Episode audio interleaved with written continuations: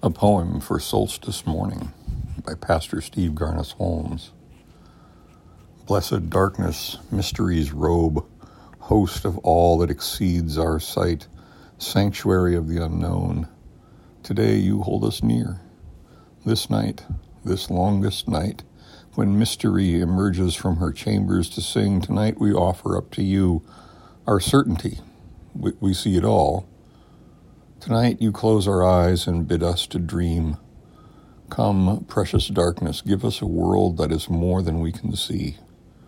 Come, gentle darkness, and hold a space for our humble candles to warm our hearts, for the smallest star to shine and lead us to the manger.